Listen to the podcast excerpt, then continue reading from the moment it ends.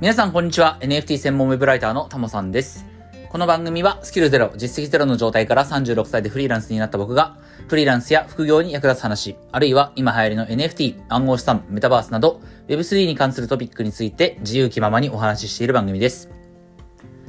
はい。ということで、今日も早速やっていきましょう。今日のタイトルはですね、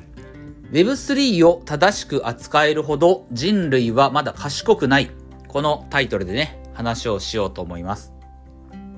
えー、これはまあ、なんて言うんですかね、今日のタイトルは、うん、半ば、まあ、愚痴、愚痴というか、まあ、最近、こういうことが増えてくると、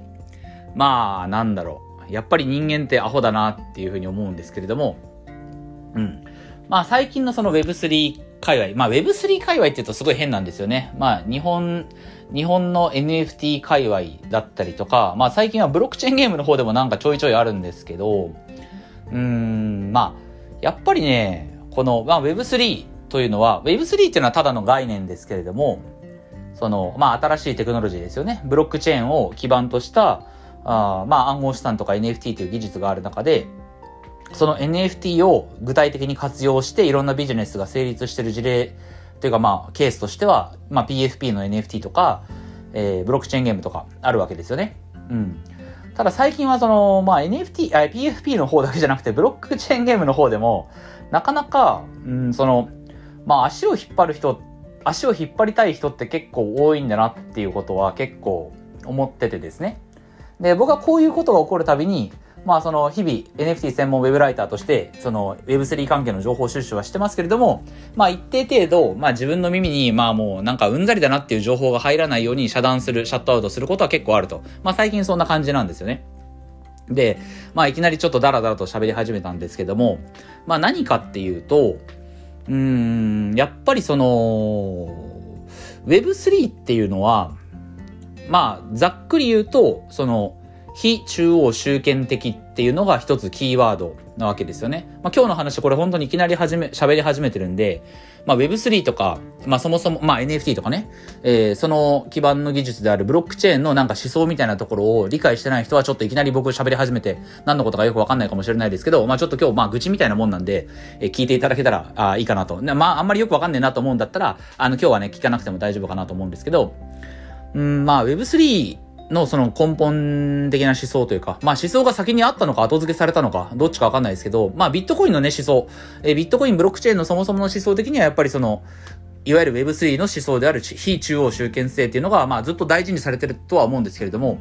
なんかやっぱりね、その、Web3 の非中央集権性、誰かに管理されずに、まあ、具体的にはピアツーピアの取引ができるだったりとかね、自分の資産は自分で管理することができる。えー、銀行とか、えー、まあ、特定の管理者に何かをこう、に、資産の管理権とかをですね、握られることなく、えー、自分で管理できる。要は資産とか価値あるものを自分で自由に扱えるっていうね。それは確かに Web3 のいいとこなんだけども、なんかそれを縦にかざして、うーん、なんだろうな。その Web3 のテクノロジーを使ってチャレンジをしてる人、事業をしてる人に対して、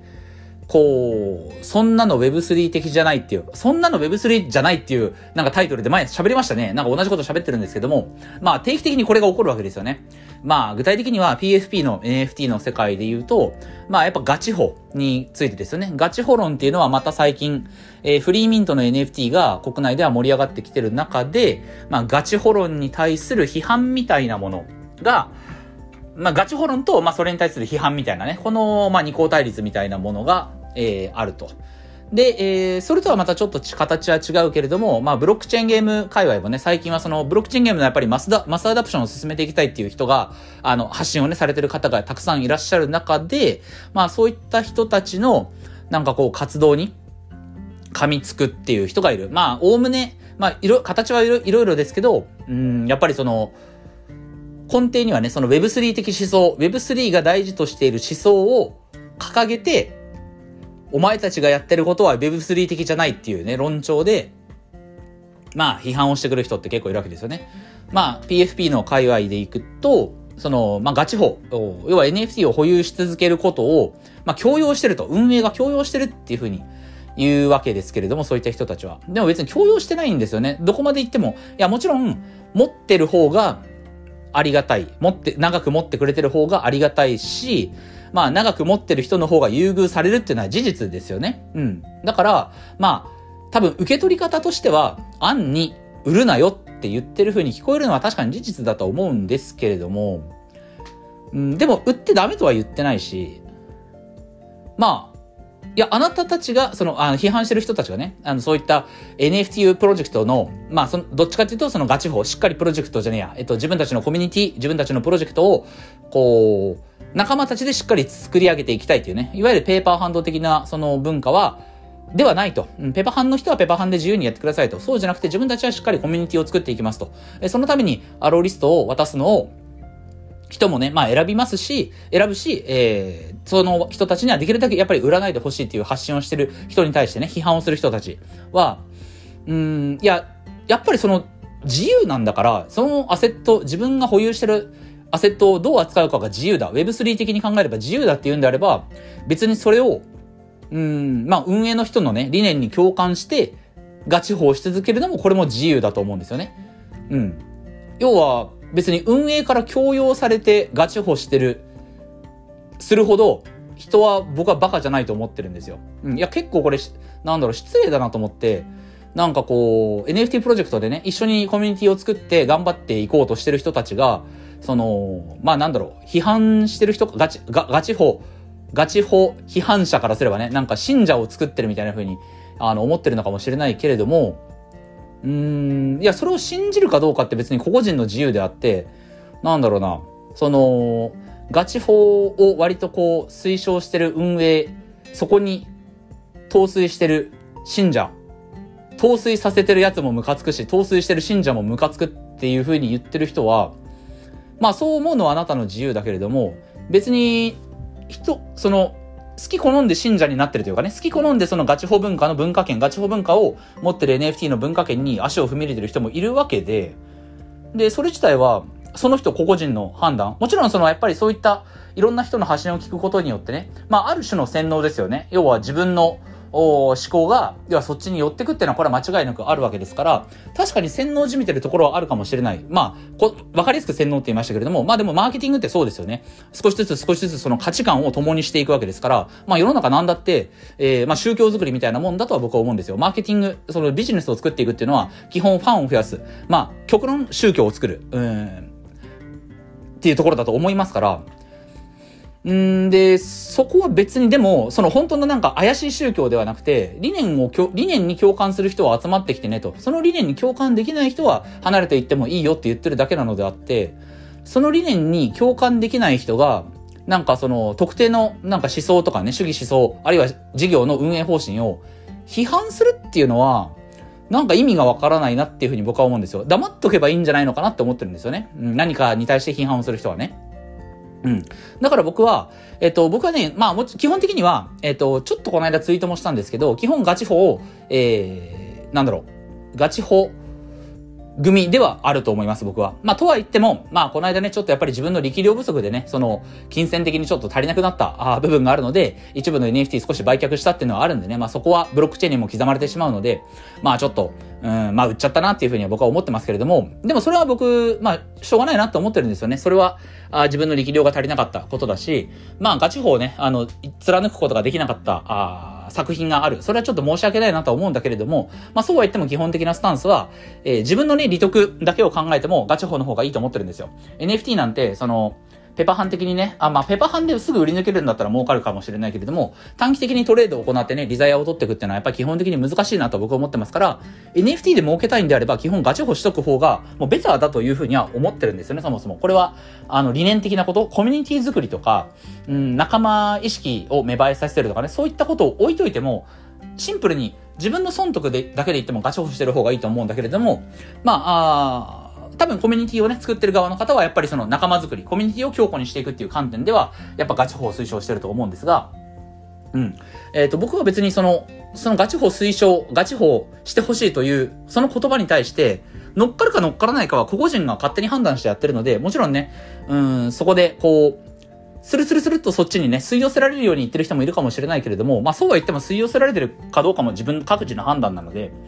まあ、そのことに対して批判をするのはちょっといかがなものかなっていうふうには思うんですよね。で、この批判、何かこう、成功してる、で、ここからは本当に僕がやっぱり、うん、いまいちだなと思うところなんですけど、とかく日本って、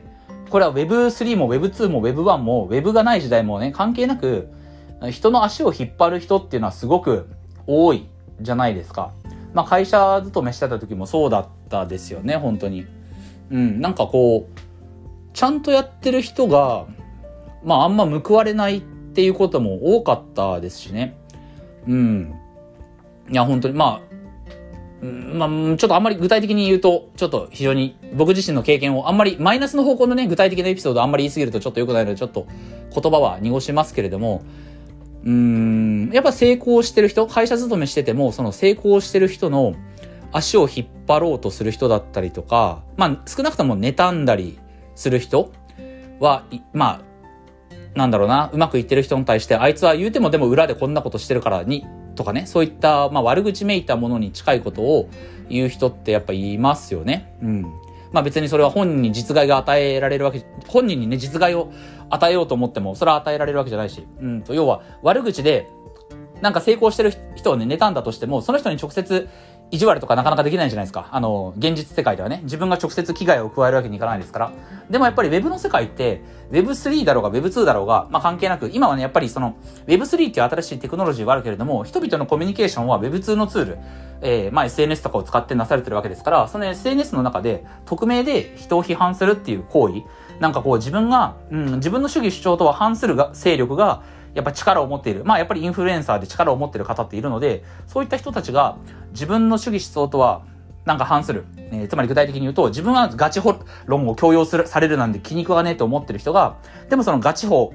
うん、を推奨してるやっぱコミュニティの力が強い。まあわかりやすく言うと、ね、あの忍者道とか、要は忍者関係のね、えー、プロジェクトとか、えー、御三家とか、支部会とかって、まあ特に御三家とかかな。うん。えー、やっぱりそのね、発言力も強いですから、池早さんとかもね。うん。だからまあ、その、そこに対して批判というか、まあ、ムカつく気持ちが、僕、まあまあ、そもそもムカつく気持ちっていうのがよくわかんないんだけれども、うん、まあ、そういった人を批判するのはやっぱり結構お門違いなんじゃないかなっていうふうに思うんですよね。で、しかもこの Web3 じゃねえや、えっと、Web の世界では、リアル世界で足を引っ張る行為とは違って、匿名でその足を引っ張ったりとか、まあ、誹謗中傷とかね、この、ああだこうだ言うことができるわけですから、まあ、それはちょっとあんまり、うん、人間の愚かさだなと。うん、まあ、今日のタイトル、Web3 を正しく扱えるほど人類はまだ賢くないと言いましたけれども、まあ、Web3 どころか、やっぱり Web、Web というか、うん、やっぱせ、なんかや、ねちょっと今日なんか言葉がうまくまとまらないですけど、うまくいってる人に対して足を引っ張るっていうこの行為、うん。まあ、かい、そっか、やっぱこれだから、今日ね、タイトル人類はまだ賢くないって言った、言いましたけども、日本人はっていう感じですよね。なんか日本人でそういったところ本当にあると思いますから、まあそういった考え方あんまり良くないなと。うん。しかも本当に自分の都合のいいようにこの Web3 というものを解釈する。え Web3 は自由だと。え誰にも管理されない中央集権的な管理者に依存することがない。自分が自由にこう振る舞っていい。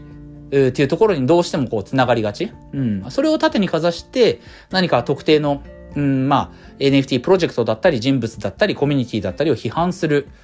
うん、まあ、批判するのも自由っちゃ自由なんだけども、うん、まあ、批判をする必要はないからね、別にね。うん。そうだね。だから喋ってるうちになんかこれどんどん論点がよくわかんな、わかんなくなってくるんですけど、まあ、批判するのも自由。うん。だけれども、まあ、やっぱりその、うん、特定のね、他者をなんか傷つける必要って別にないよなっていうふうに思うんですよね。うん、しかもそれをやっぱ匿名で隠れて、えー、批判するっていうのは、まあ、いまいち、えー、よろしくないんじゃないかなっていうふうに思います。まあ、その、いう人たちがやっぱりいる限りは、この Web3 という技術の本質がね、非中央集権性だったりとか、まあ、個々人が自由に所有権を扱えるっていうところは革革命的ではあるけれども、それを扱う人間側の、側のね、人間、まあ日本人が、なんかこう、足の引っ張り合いを好む文化なわけですから、出る杭は打ちたい文化の国ですから、まあ、ここはちょっと、うん、まあ Web3 云々の前に、うん、もうちょっとやっぱり賢くならなきゃいけないなっていうふうに、えー、僕は最近思っています。うん。このツイッター見てて、NFT 界隈、これは PFP に限らず、ゲームとか他の領域でもそうですけど、なんかいまいち、ううん、なんか人間のね、良くない部分が見えてるなっていうふうに思って、最近はね、えー、情報をシャットダウンしてる。まあ、シャットダウンというか、あの、情報は得てはいるものの、えー、そういったマイナスな発言とかね、なんか批判めいた発言が見えるときには、えー、それは、こう、ミュートしたりとかブロックしたりとかね、あの、見えないようにはしています。うん。まあ、と言いつつ、こういうふうに僕が、えー、言ってること、これ自体も、その、まあね、批判にはなるわけですから、うん、まあ、どういうこっちゃねんっていう話なんだけれども、まあ、僕が批判、なんかいまいちだなって思ってるのは別にその Web3 の心情を掲げて何かを批判してる、その Web3 の心情を掲げてること自体ではなくてね、Web3 の取り扱い方が間違ってるよっていうことではなくて、それはどう扱うかはまあそこも自由かもしれませんから、まあ、そうじゃなくてやっぱり、人を傷つける行為、うん、人の悪口を言う行為、自分が実害を被ってるわけでもないのに、何かこう制裁みたいなものを加えようとしたい人たち、うん、これの意味はちょっとよくわからないなと。何の正義をかざして、Web3 の自由をかざすのはいいけれども、お前の正義は何なんだっていう。うん、そこ、あなたのに何か正義があるのっていうところは、えー、僕は疑問に思いますし、これはまあ批判をしたいかなっていうふうに思います。うん。なんか、生きやすい世の中を作る気はないんだろうなっていうふうにすごく思いますよね。はい。えー、ということで、えー、今日はね、Web3 を正しく扱えるほど人類はまだ賢くないというテーマ、タイトル、うん、これ、タイトル難しいね。なんか今喋ってみたけど、うん、別に Web3 というよりかはね、なんかね、うん、どっちかというと、人の足をうん、引っ張る。人をお互い褒めたたえ合えるほど、日本人はまだ賢くないという、そんな感じのタイトルの方が合ってる気がしてきたんですけども、まあ、その日本人の特性みたいなものが、Web3 というものをどう扱うかっていうところに、まあ、目に見える形で出てきてるのかなっていうふうに思ったので、えー、今日はね、ちょっとこんな、あ非常にね、あのー、陰鬱とした感じですけれども、僕自身もね、喋ってて気分悪いですし、なんか、言うても、まあ、そう言ってる自分もね、なんかこう、他者を批判してる気分も、にもなってるので、まあ、嫌な気分だなとは思いますけれども、まあ、あ時折ね、あの、新しい産業とかであれば、特にこういったこと起こると思いますので、まあ、そういった時はね、えー、その日々の情報収集、えー、ディスコードとかツイッターとかで、えー、自分が目にする情報に関しても、まあ、こう、自分自身で制限をかけてね、自分を、の心を守るっていうことは必要だと思いますんで、まあ、そういったところの、おなんかうまく情報との接し方、付き合い方を、おになんか参考になればいいかなと思って、えー、今日はお話しさせていただきました。はい。えー、ということでね、今日はこんなところで終わりたいと思います。音声以外にも Twitter やノートでも役に立つ情報を発信してますので、ぜひフォローよろしくお願いします。ではまた次回の放送でお会いしましょう。タモでした。